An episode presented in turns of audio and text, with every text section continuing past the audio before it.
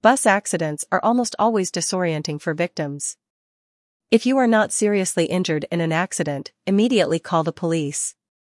As the law requires that accidents be reported, it is crucial that you report the accident as soon as possible. If you give a statement to any officers at the scene, it will allow you to have a fresh and immediate memory of the incident. If you or any of your passengers sustain serious injuries, it's a good idea to seek medical attention immediately and talk with the police at the hospital. You should follow the same steps as if you were in an accident with a bus. Begin to document the incident while you wait for the police. Start taking photos and videos of the scene. Collect contact information from other passengers and take notes about the details of the accident. After you have provided information to the police, speak with them and seek medical attention for any injuries.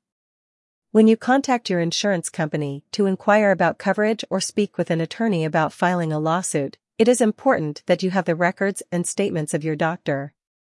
Finally, you should not talk with any other party's lawyers or investigators unless an attorney is present. Private and public bus companies will have investigators and attorneys looking for the best solution. Don't agree to meet with them and don't answer any of their questions. They may try to mislead and weaken your case.